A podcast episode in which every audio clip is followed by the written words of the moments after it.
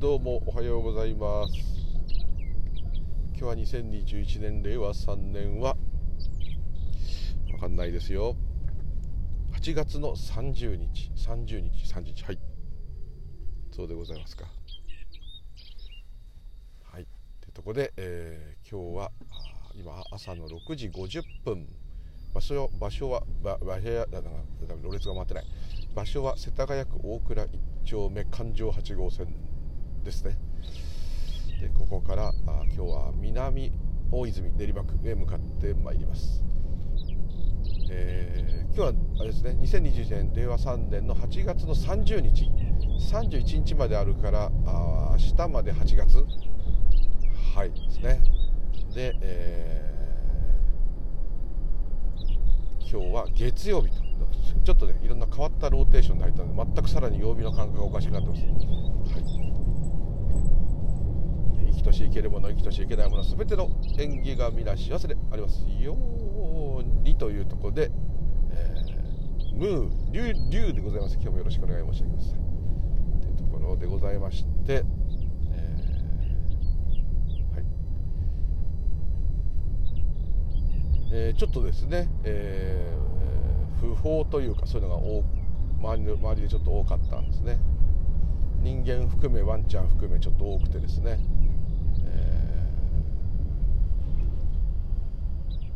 まあ、人間の方で言いますと一緒に住んだっていう人いるかもしれないですけど、まあ、同じ生命だったとすればですね、えー、まあ、障害のある方でですね、えー、私が一番なこれから行くとこだ。今日も行くところ。一番昔から長く介護をやらせていただいてる方。感覚的にはほぼ親戚なんですけどね。多い時はあ今日行く方は週に3回入ってたんですけども今週に2回もしくは1回の時もあるかな。でも3回の時もあるか。そんな感じの、まあ、週2ぐらいで入ってる方なんです、えー、もう23年ぐらい介護させていただいてて、まあ、一人暮らしの方なんですね。ですので、えー、もうこの介護と言いながらですねもう朝から晩までいますので今夜もいますけども。まあそうしていただいてありがたいんですけども本当にこう仕事上の絡みっていうかその介護を受ける人介護する人ってそういうのももうないというかですね。本当に親戚のおじさんち行くような感じっていう雰囲気の方なんですね。でその方はまあ亡くなってしまった方も2人ともそうなんですけど生まれつき脳性、えー、麻痺のある方でですね。あ違う今日行く人は違う生まれてすぐ高熱が出たから生まれた時の出産の事故っていうかそれではなくて、えー、その後ですね。確か胆のじゃないどこか悪くなって高熱が出てそうなんですね。脳脳の一部があ損傷を受けてっていう、まあ、そういう方なんですけど、えー、その教育方のとですねライバルって言ったら失礼かもしれないけど、えー2人ともですね、えー、障害者の方が行うプロレスの団体プロですから金取るんですよ。プロの団体があるんですね。その障害者プロレスの団体でお互いに選手として試合したりして私セコンドだったんですけど、えー、やっててですね、えー、そうですね。もう大昔私がこういうこの介護の世界に入る前からプロレスお二人ともやっていてですね、えー、その時からよく試合をされてた方なんですけどね、えー、その方がちょっとコロナではないんですけど誤嚥性肺炎でですね、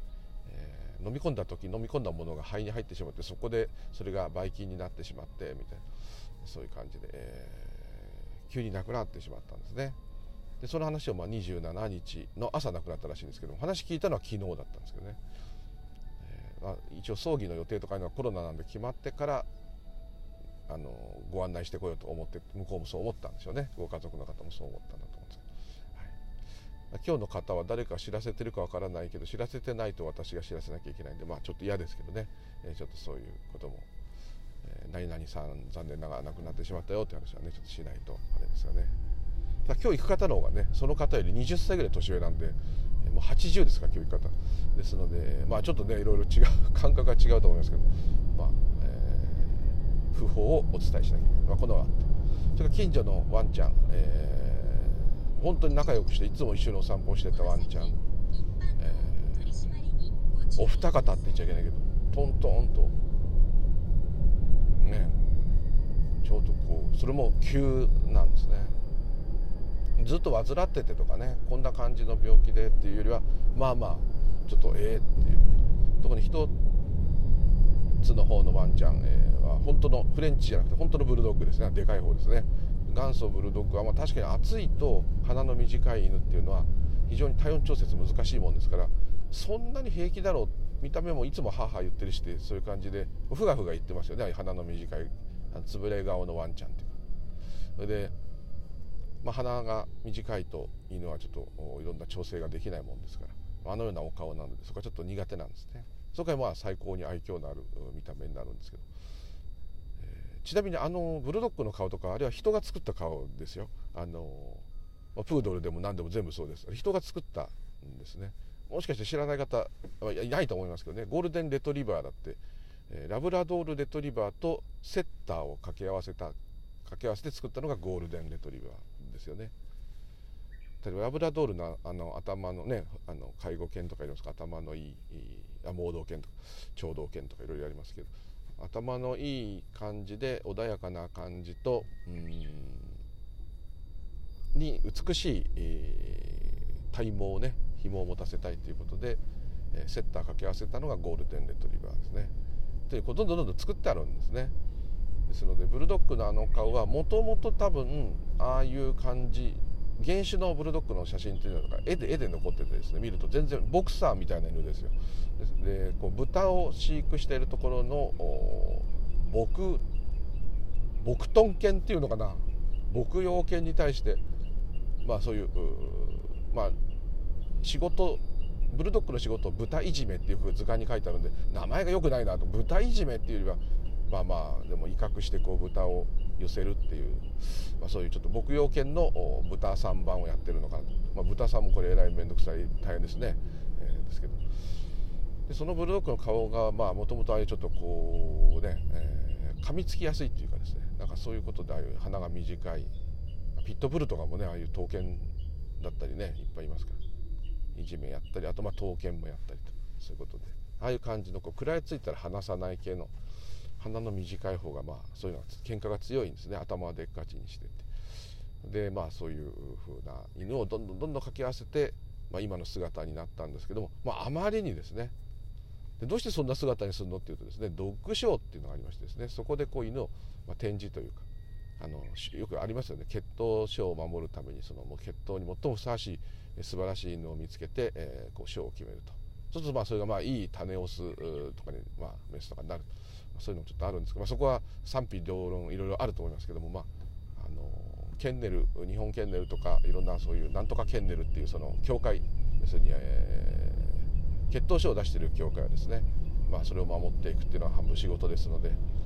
で根本的にね今の日本人だとそんなかわいそうとかねワンちゃんなのにとかこうあると思うんですけど特にヨーロッパですね犬の歴史が深いオーストラリアとかいうところも牧羊犬はもう相棒なんですねでそういうとこではある意味悪く言えば人間のように尊厳を認められているんですけれども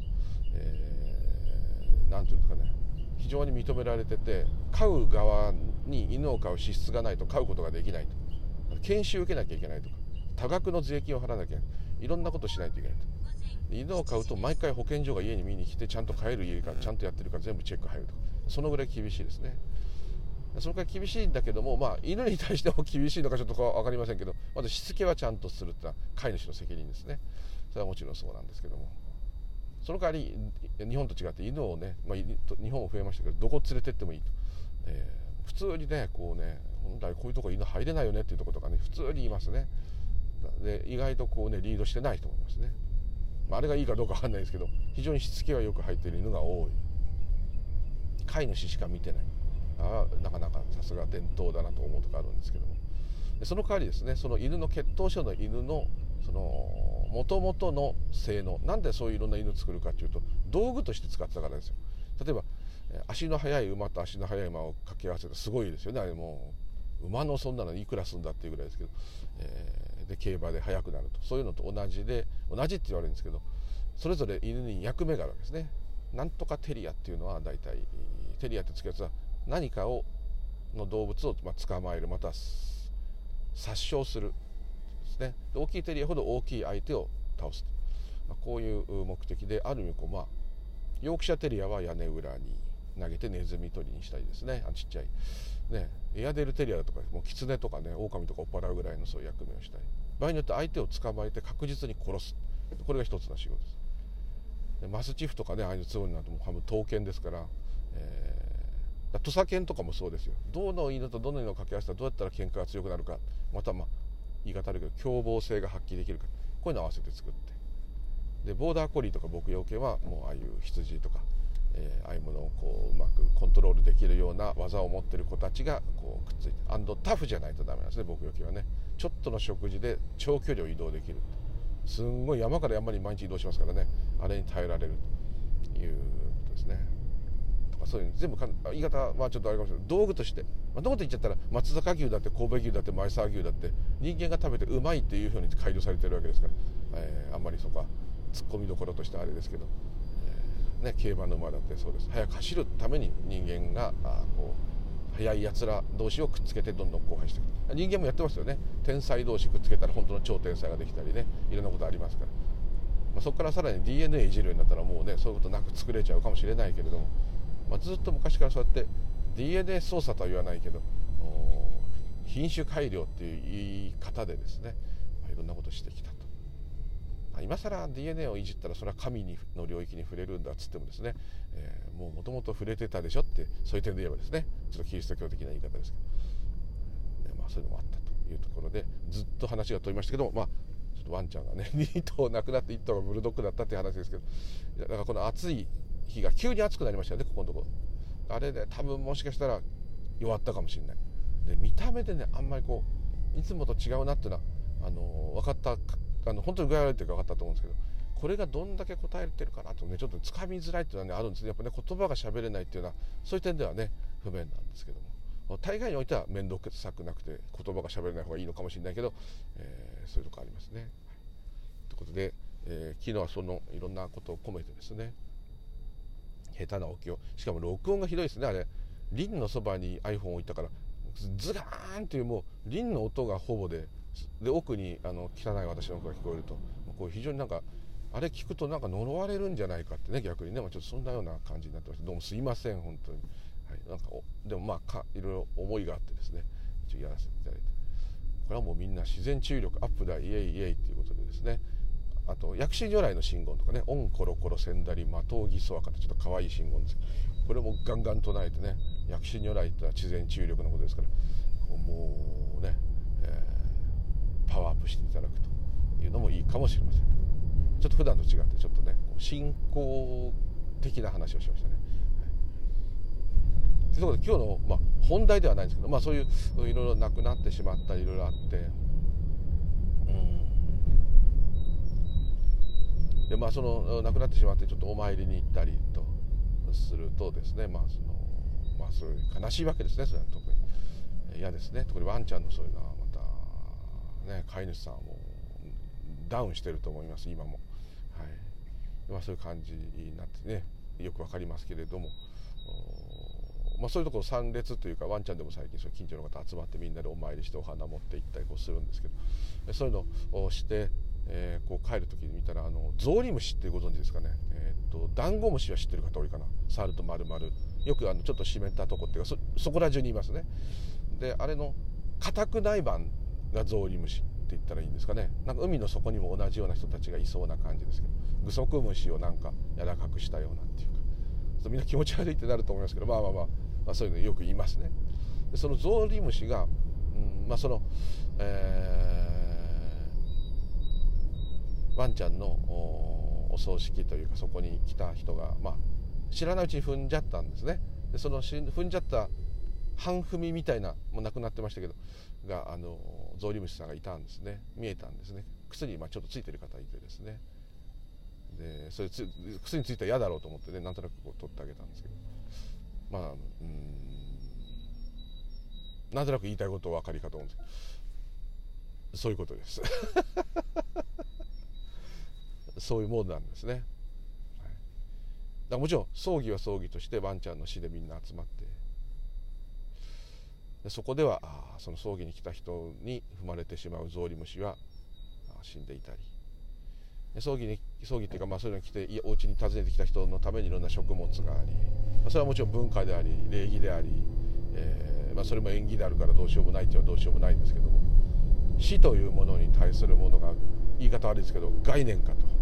いうところがよくわかりますね。ただゾウリムシも一緒に供養しないと。その時出てる食べ物も一緒にせめて背書き供養でもいいからやっとかないと。そんなねあの面倒くさい嫌なことがね浮かんだんですね。面倒くさいやつだなと思ったんですね自分のこと。こいつは本当に面倒くさいと。そう言ってるお前こそねさっきまで物食ってねお前が歩いてる間もいろんなもん踏んづけて殺してね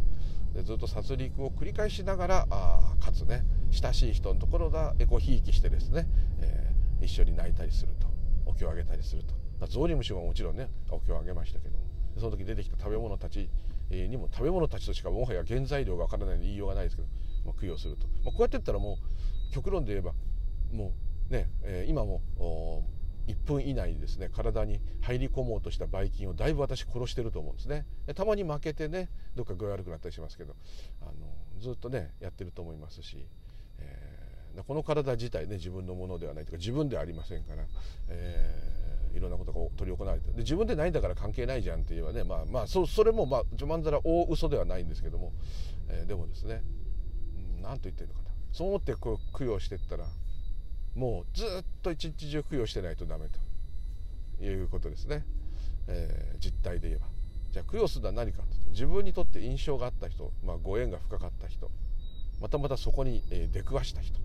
まあ、そういうことに、まなってしまうわけですね。それは誰でもそうなんだこれは悪いって言ってるわけじゃないです。そういうものなんだと。ね。ですからよく葬儀で法話をするお坊さんなんかもよく言ってますけど、ね、亡くなった人を、ね、エコーして供養してるんではなくて、えー、来ている方たちにこのチャンスに仏法と出会ってもらって、まあ、それがチャンスなのもちょっと寂しいですけどね、えー、出会ってもらって、まあ、そのぐらいしか出会うことないでしょって今言うわけですけど、えー、出会ってもらって、えー、生きてる、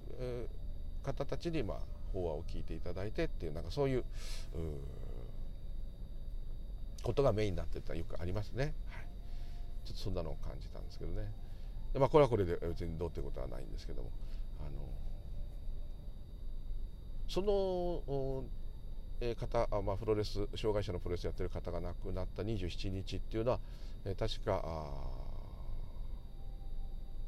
ネット上でですねえいつもお世話になっているウェルカムレインさやかさんと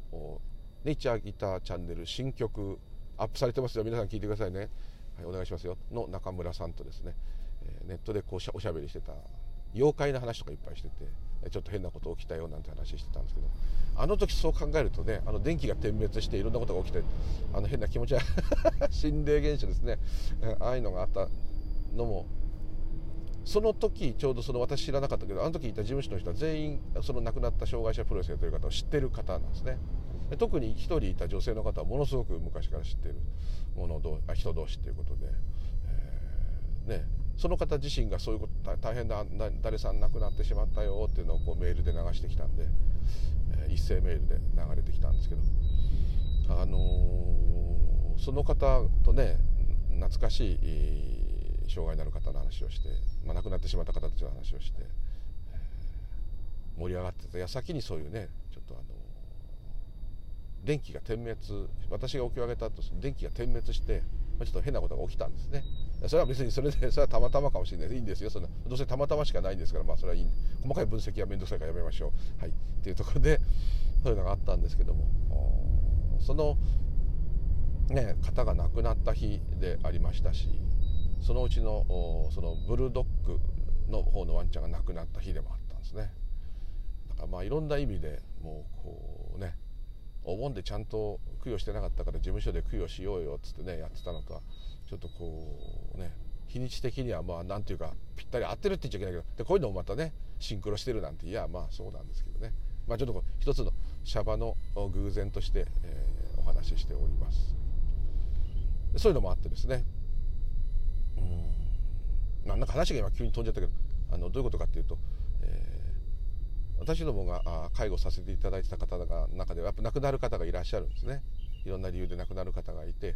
えー、まあ、ちょっと体弱い方も多いですからね。でその方たちを忍ぶことを毎年やるのにお盆を過ぎたのに誰もやってないっていうことで事務所でですねそういう方たちをみんなで供養したんですね。私が下手なお経をあげてね、まあ、こういろいろやったんですけど。その時にですね天井についてる照明がスイッチはオンになってたのに、えー、ついてなかったんです。要するにもう蛍光灯っていうかそれが傷んでて、えー、弱っててつかなかったんですね。だから全然昼間でしたから明るいから電気なんかつけずに、まあ、他の部屋はついてますから気にせず普通に今日みんなでこう供養してたんですけど。そしたら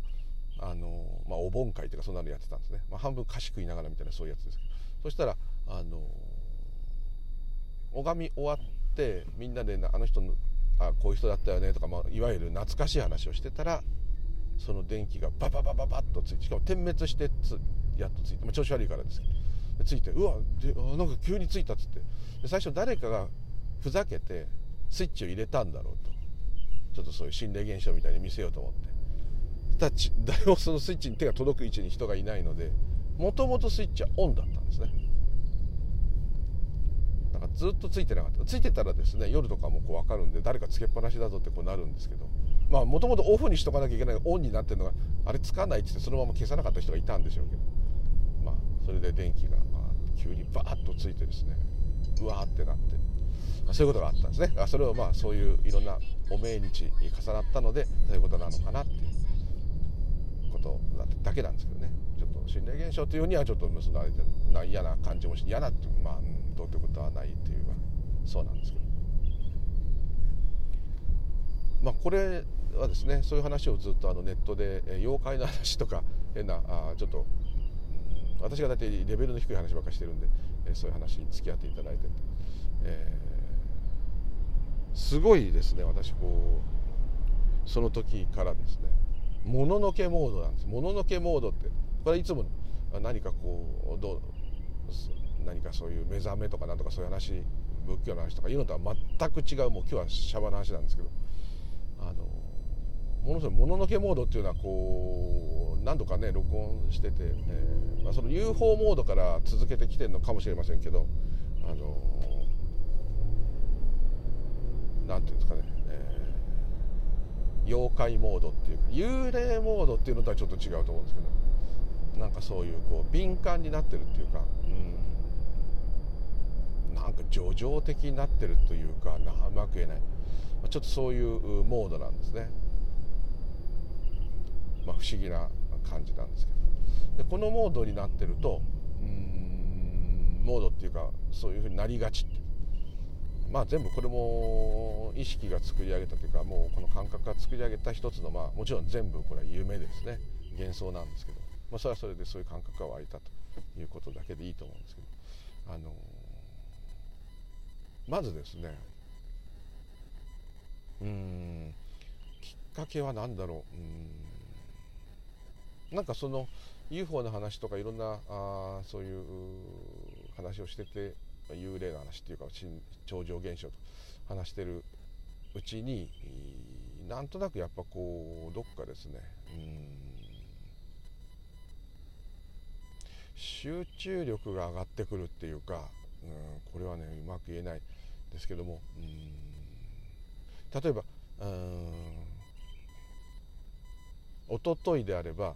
えー、仕事中今日行くとこと同じお宅お邪魔してる時に、えー、まあはっと気づくっていう前録音したと思うんですね。急にハッとあ今自分はこうなってるんだっていうその現状認識が強烈にできるっていう状態になる。でそこからこうある意味、えー、過去と未来の力が弱って、えー、少しこう何て言うんだろう、まあ、ある意味頭がはっきりするんですけども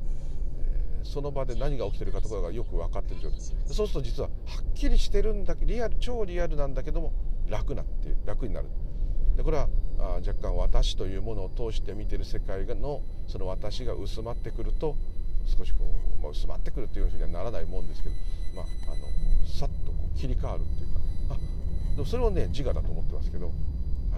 まあ、その細かい分析はともかくとして、えー、そういう状態にちょっと似てるんですけどもそこにどっかですねもうちょいね懐かしいようなううんまあこれはそういうのが余計にくっついてるだけなのかもしれないけど何とも言えないこういつもつい言葉が足りないんで言っちゃう素朴な懐かしい感じがする。でその感じをしながらそのお宅の部屋の匂いが急にしてくる。もともとその匂いはあったわけですからずっと私の花はそのお宅の匂いを嗅いでいたにもかかわらずだお花はずっとそのお花はお花というと咲いてる花じゃなくてノーズはこういう匂いだよこの部屋はこういう匂いだよ今こういう匂いがしてるよってずっと送ってるんだけども私っていうものが前に立ってるとせっかくのその情報伝達がちゃんと脳に行ってたとしても表現されないわけですね。でそれがそういうモードになってると敏感になってるもんですからすごい敏感。もうこうビクビクしてる動物みたいって言っちゃうけど機敏体中がこう敏感なんですよ。アンテナが全部立ってるようなでそうなってくるとあこの部屋こんな匂いだったんだ。ん？って横見たら、まあ、その今日行く方の飲んでるある薬があるんですけど瓶に入ってる。シロップみたいな。子供が飲む飲でも飲めるよ。うに甘くなってる。そういう薬も飲むんですけどそのお薬お薬の瓶見た時にうわこの薬でそういつもいつもの薬だよって分かってんだけどもあある。でそのモードになってる時にたまたま iPad で YouTube を見てる時に YouTube で龍神様かなんかをいっぱい載せてる人の動画がたまたまあのこう出てきててそこをポンとポチッとしたらですねだからまず「立つ」っていう漢字が画面に出てきたと。その立つっていう漢字見ただけでもう大泣き。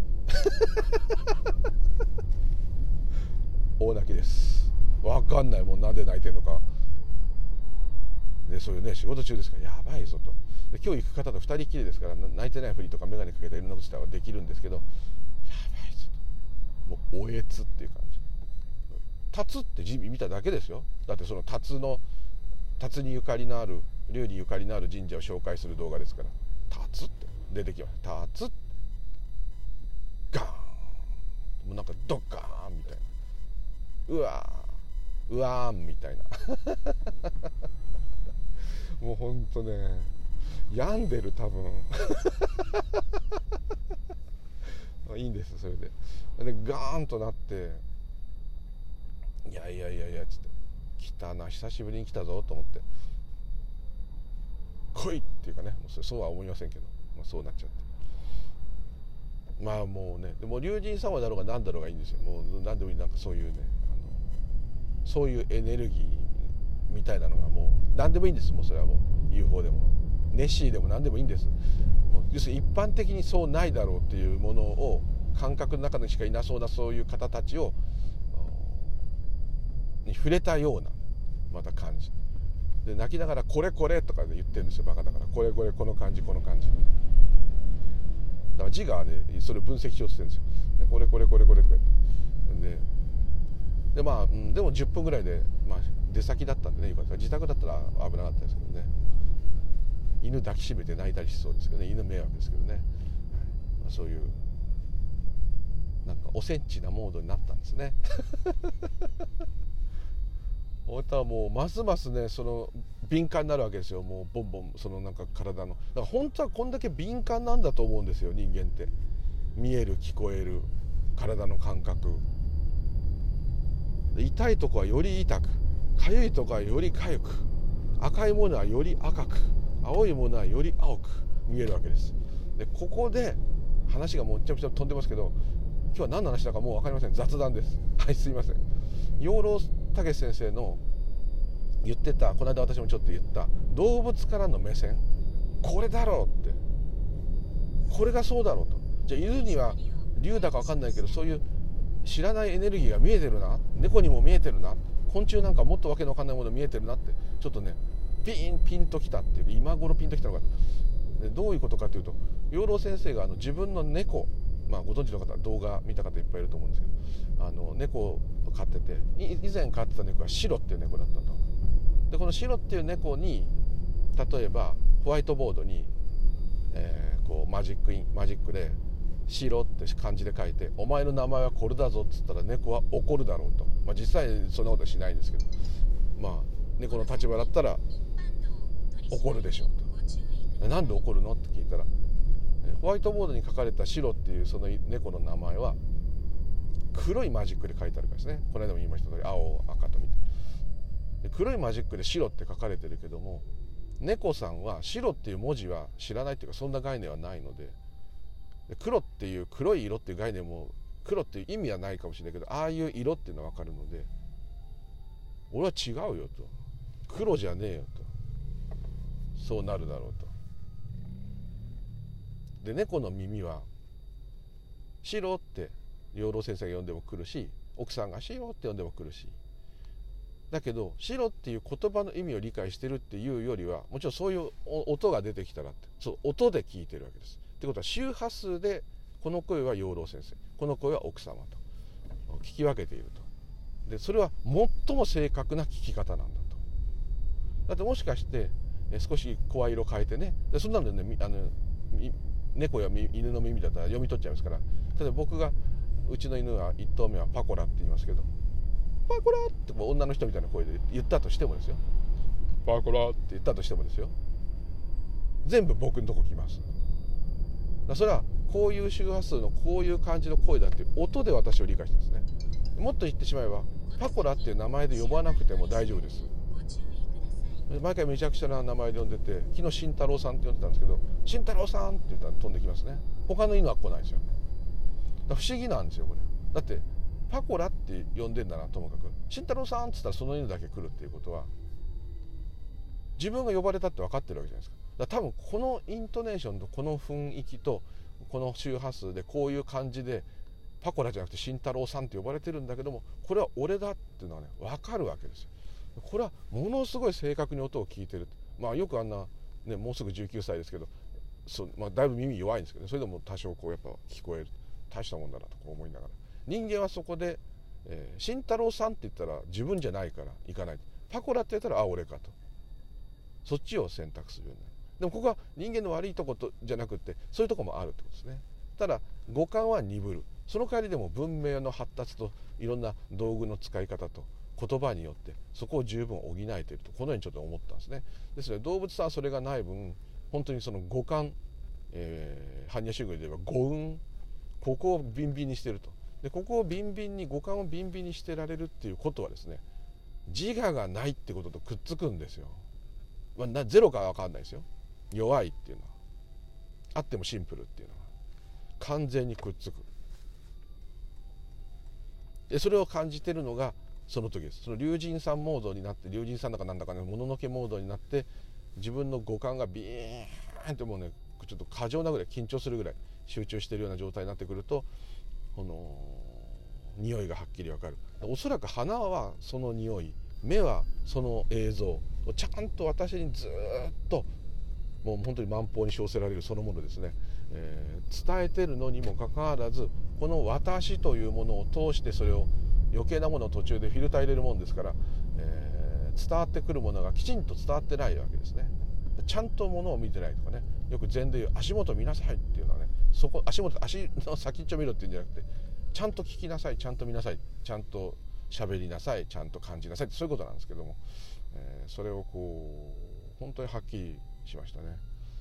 ですから本当は自分は視力が良くなったりするわけではないんですけどもこれだけ見えて、え、見えてるものに対してそれだけの判断能力っていうか判断してるのかしてないのか分かんないけどはっきりと見えるし青は青赤は赤とこう見えるのに、え、私ということを入れてものに意味をつけた瞬間になんかぼんやりしてしまうと、ま、ちょっとこういうことが、まあ、いつも言ってる話と一緒なんですけど強烈に痛感してもしかしたらこの動物モードはだからちょっとそういう変な現象が起きたり変なものが見えたりするのかなって。いうふうに思いましたね。だ本当はそういうのが見えてんじゃないかなって。もちろん自分の中から作り出しているというのは量子学的にも全部その通りなんですけども普通の感覚の言い方で言うと。なんかそういう不思議なものっていうか不思議って言わないのかが見えてるんだけど見えてるって感じられるアンテナがあるのにそれがまあ引っ込んでるとちょっとこういうことかなと思ったんですね。でこれがちょっとあったのがうん。うちのこうかみさんは少しそういう霊感かな？どっちかっていうがちょっと鋭いっていうかあんまり良くない感じがする時分かるとありがちな？霊媒さんみたいに対してありがちな？ただそんなあそこに人がいるとかそんな言うことはないですよ。そんなことね年に1回ぐらいはなんかここはおかしいってこういうことを言うぐらいこのぐらいです。の力なんですけども力っていうかそういうとかね、まあ、女性の方があのそういうところ強い人多いと思うんですけど。いう時があるんですね。で前もある森に行ってそこにちょっと家が古い家が建ってて、えー、僕はねあんま分かんなかったっていうか他のことに気がいってたりしてたのかもしれないけどそこの家昼間です普通に。家が森の中に建ってるその家が誰も住んでないんですけどような感じだったんですけどもそこがこうなんか怖いっていうか暗いっていうかかみさんの言い方はもうちょっと気持ち悪くって向こうからこっち誰か見てる気がするってわけですよ。でそれ言われてから私も見てだってもう扉はだってもうカーテン閉まってるまたはもうこう雨戸が全部閉まってる。要するにだから人が住んでない状態ですよ。もしくは住んでたとしても夜中の状態っていう。かもう全くまあそういう夜中っていう気配はないですね。草も生えちゃってるしそういう感じだったんですけど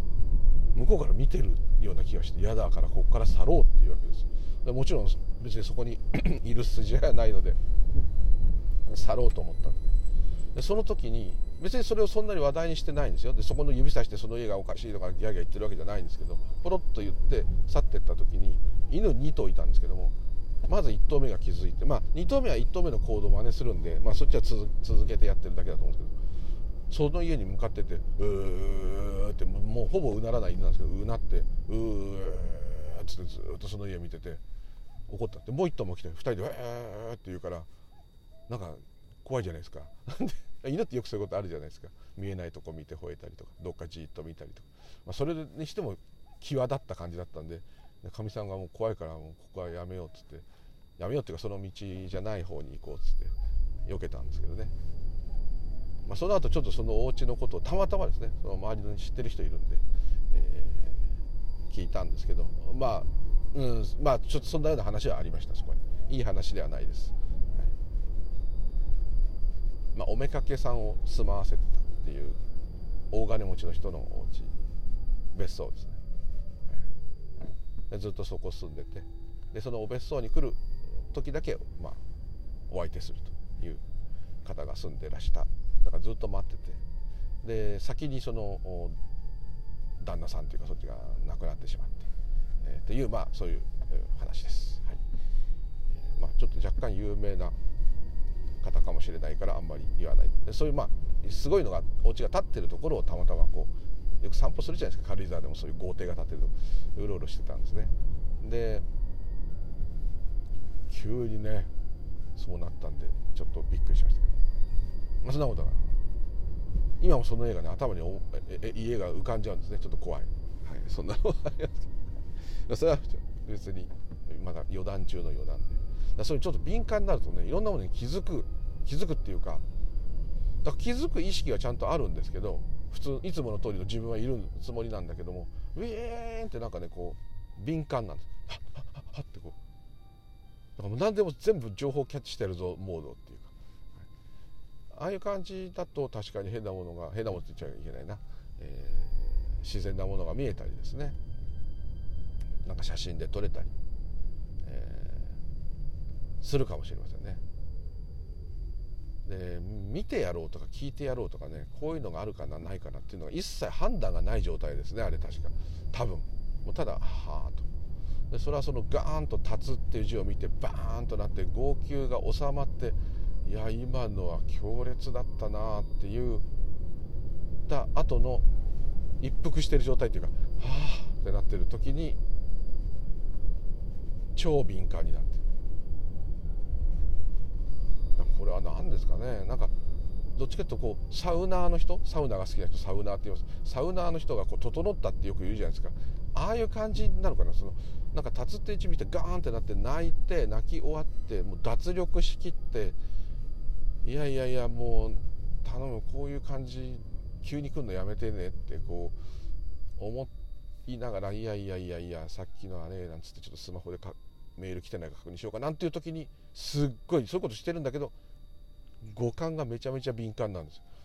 だんだんまたダメになっちゃうんですよ。ダメになっちゃう。何時間が経ったらすっかりダメになっちゃうんですけどね。やっぱあれ動物になってんのかな一瞬っていうね。そのようにこう感じましたね。養老先生の話からもそう。そのままを聞いてそのままを見ている状態。白は白じゃない黒のマジックで書いたんだから黒だろその白っていう字はとなりますよね。呼んだ声は中身ではない。呼んだ声の周波数で誰か分かってるんだと。これは確かにですね。養老先生の言う通り。うん。人間もできてるかもしれない。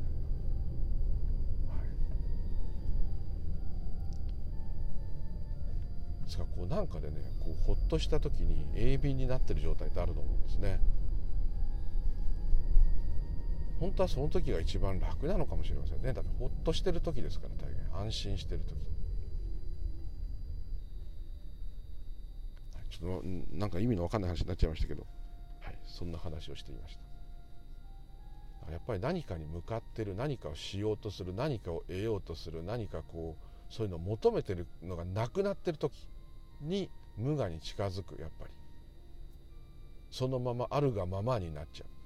まあ、もういつもいつもあるがまましかないんだけどその私という世界が立っているあるがままじゃなくって立ってないあるがままっていうのはやっぱりこう何かしようとかこうしたいああしたいあれやんなきゃこれやんなきゃあれはいいねこれはいいねあといろんなこと考えてあれはこうしようああしようあれはどうだったあれは良かったこれは悪かったっていういろんなこの意図が全くない時が楽。それはイコールやっぱりいつもの話になっちゃったなこれ。私がない時が楽。ない時っつったってあるんですけどね。それでもまだ。でもまあまあまあまあ。まあ自我も何種類もありますからね。その都度変わりますし。そのまあ本来の自我だけになってた方が楽。ただ起きたことを起きたと。ああ。いわゆるあの気づきだけっていうんですかね。気づきだけって言い方すると本当の無我の気づきだけっていうのとはちょっとそそんなすごいのじゃないですけどあのただまあ五感が敏感になって入ってくるものをそのままずっと自分のスペースが広がったっていうのかな。スピリチュアルの言い方だとこの言い方合ってますかさやかさん間違ってるかな。あのすいません自分の中が空っぽな。部分が多くなるからそこへ情報がそのまますんなり入ってくるそうすると敏感にな。る敏感になっててな。んかビクビクしてるような。んだけど実はめっちゃ楽ですね。でね自分が前に立たないからジャッジしないんですね。この部屋はこういう匂いか。で終わりですね。こういうものが見えているな。以上は非常にあのいい感じです。その辰で泣いちゃったっていうのもプラスされてるんだけどその辰で泣いちゃったがあったからよりそうなったわけですからえー、やっぱりそうですね。泣いちゃったせいで自分がこう、まあ、楽楽というか落ちたんですね少しね。つきものが取れたってよく言うけどつきものが取れたっていう言い方はあのその超自我っていうかそれが落ちたんでしょって言いたいんですよ。本当は。そのどっかの幽霊みたいなのがついたんじゃなくて。つもそうちょっと思って本当にすごいのはね分かりませんけど大概なんかこう変だ変だっつってさあすっきりしたっていうのは変だっつってるのは多分大概はですね自分の中にもともとあるもう一人の長寿我さんが強まっちゃって生きづらくなっちゃってなんか苦しいなんかつまんないからいろいろになっちゃってでそれが何かの拍子でストンと落とされる。落ちることがあるとはあってほっとする。もともとの自我だけになると。こういうことだと思うんですけどね。自我無無我っていうのはもうちょっと違うと思いますね。全然違うことだと思う。違うというかそれと比較できないようなことになっちゃうんです。まあそれはちょっと置いといてです。ね、はい、ですのでなんかこうですね。大泣きした後とか感情が爆発した後ってはあってなるじゃないですか。怒りもそうです。殺してやる殺してやる殺してやるぐらいで暴れてですね。キャキャキャってなってもうやだっつってバターンってなった時にはあってなるはあっていう時ありますよね。あとな大問題が解決した時とかもちろんそうですね。終わったよかったでちょっと休んでると頭があーんって。そうすると急にあれ？あんなとこのあの絵はあそこに飾ったあれは意外といいねとかね急に気が付いてそういうことあるじゃないですか。あれ多分そうですよ。五感がね戻ってるんですよちゃんと。戻ってるっていうか五感の情報をちゃんとキャッチできてるんですよ。だから急にねあの壁紙あんな柄だっけとかねあれこのドアのノブってこんなデザインだったんだとかね急に気が付くの。その見えてるものがやっとちゃんと見えてるという状態かと思うんですね、はい、本当はその方が落ち着いてて平和で楽しくて、えー、物事美味しいものは美味しいまずいものはまずいですけどきちっとその起きてることにいられるという感じはしますね。ですからむしろその方がおすすめっていうかね。おすすめって言い方もおかしい。なるべくそういう時間が増えると多分幸福度は増すと思います。はい。っていうちょっとなんかわけわかんない話で終わりたいと思います、今日は雑談ってことですね。すいません、はい、ということでどうもありがとうございました。またよろしくお願いいたします。すんげえもう長い。無ルールでございました。いつもすいません。わけのわかんない話。特に今日はわけの話。すいませんでした。失礼いたします。ごめんなさい。ありがとうございました。